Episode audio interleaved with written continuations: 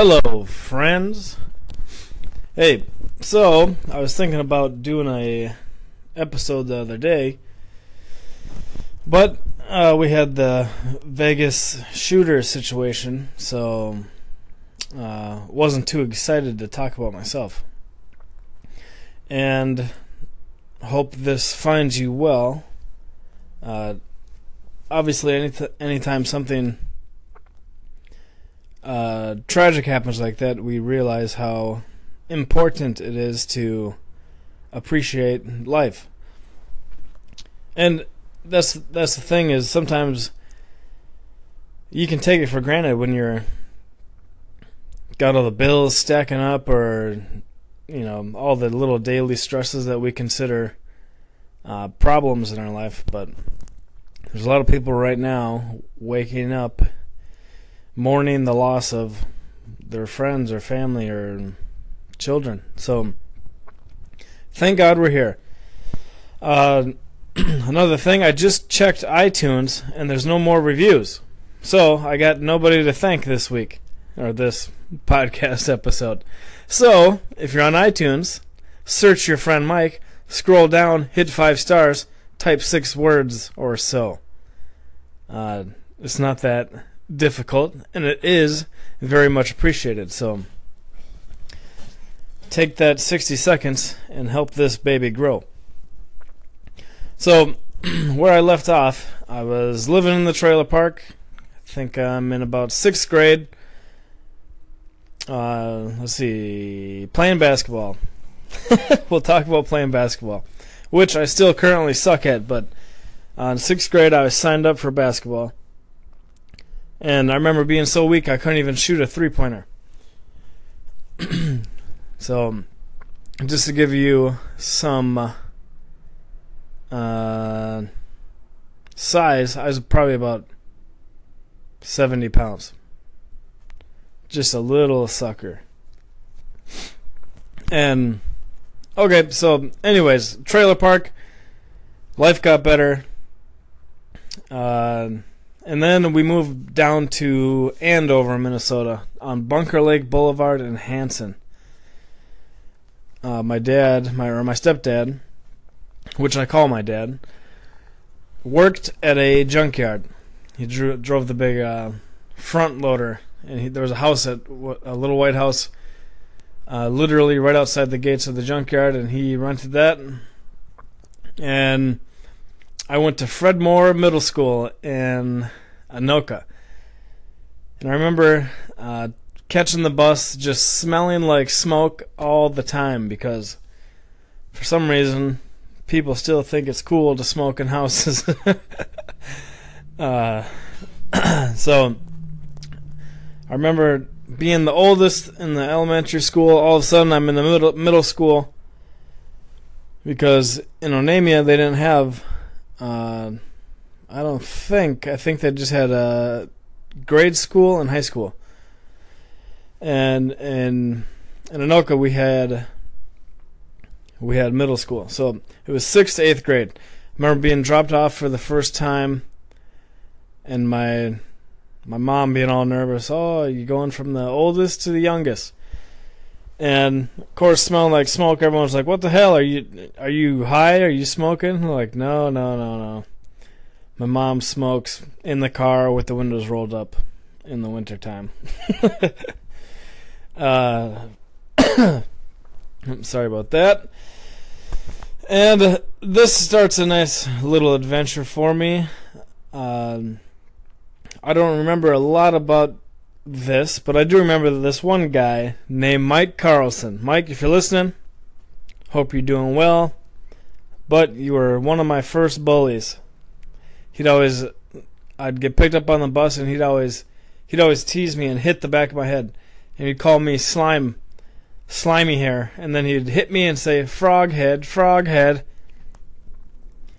and I just sat there like a little bitch. I didn't do anything.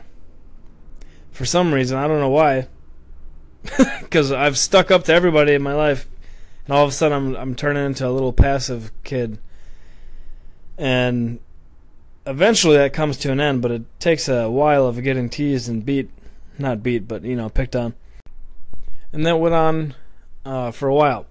But in the same period, um, I can't remember if I moved down there in the middle of sixth grade or what the situation was.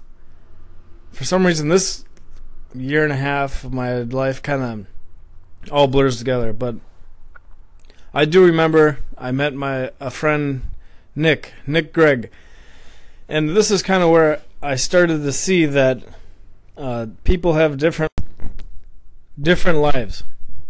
So he had a pretty pretty normal life compared to me. uh, so his mom and Chris, his his dad Tim, little brother Bo. Uh, I'd end up hanging out with this guy quite a bit. Uh, for some reason or somehow we became friends. Uh, maybe gym class or something like that. And I'd go over to his house in the mornings and just they had an awesome stereo system and they just crank like Metallica and like Ozzy Osbourne and all this stuff and uh, there was no it didn't seem to be a very stressful environment so I just loved hanging out there. And uh, if you guys are listening I appreciate that. I've told Nick personally thank you uh, as an adult because uh, kind of gave me a new perspective that you know what? Things aren't exactly uh, normal for me and there, there can be a different uh, different environments to hang out in, and um, just uh, kind of eye opening. So, going to Fred Moore Middle School in Anoka, and and then uh, in eighth grade they decided to change it.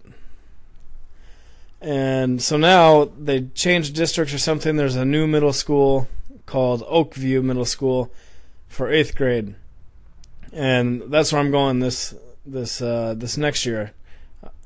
And luckily, Nick was going to that school too, so I had him uh, as a friend there.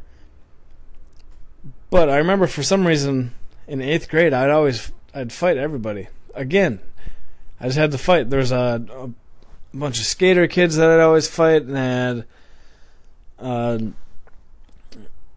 I don't know. For some reason, I just either caused trouble or got into trouble in that time in life. But uh, so I remember I really wanted to play football at this point.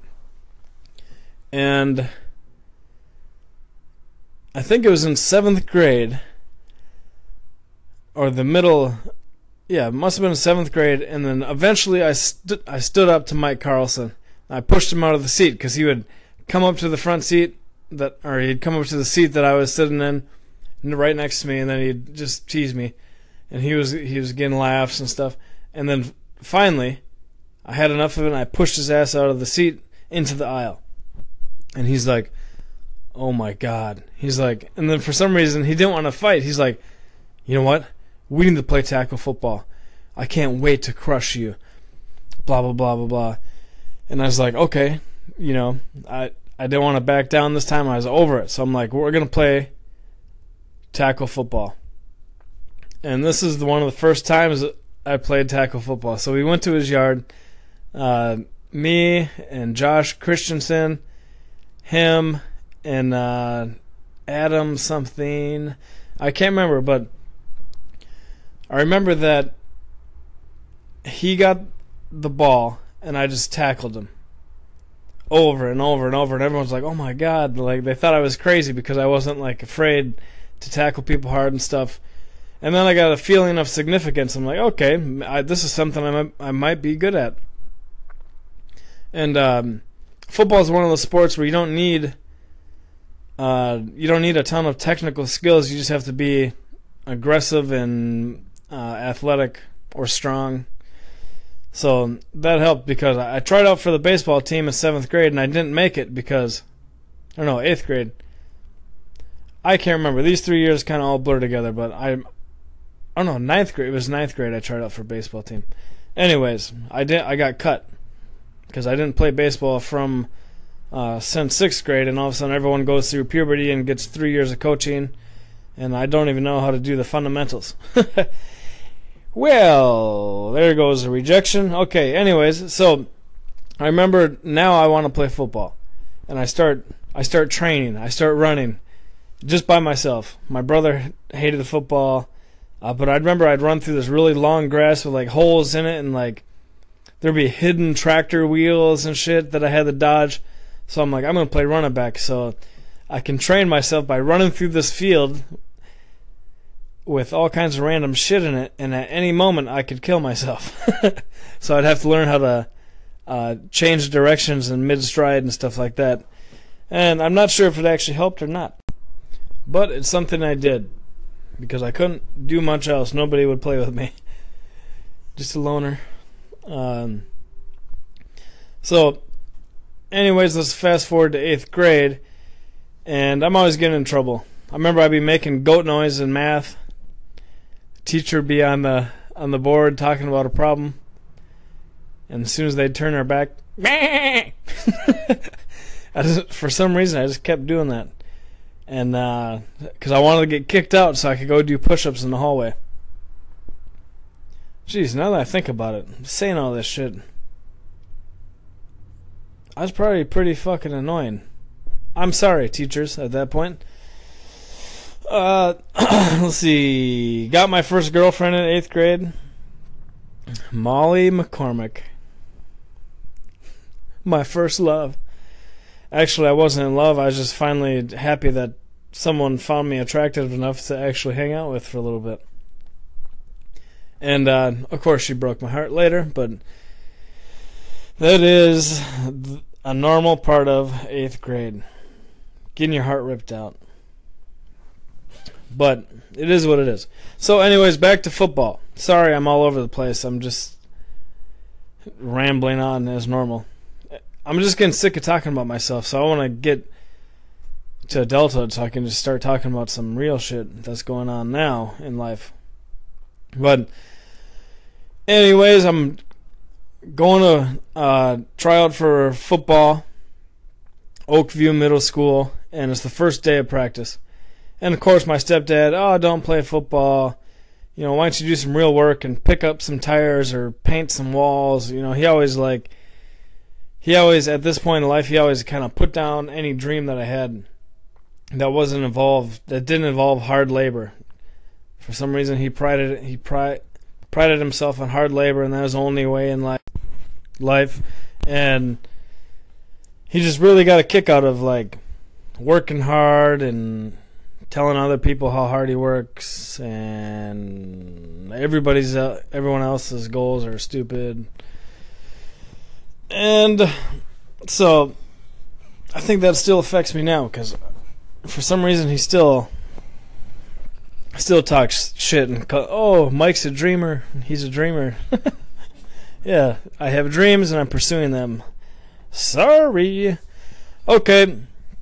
What the fuck am I talking about anyways okay I'm gonna play football and he put my dreams down and then it's the first day of practice and they line us all up on the sideline and there's a ton of kids, and they just go.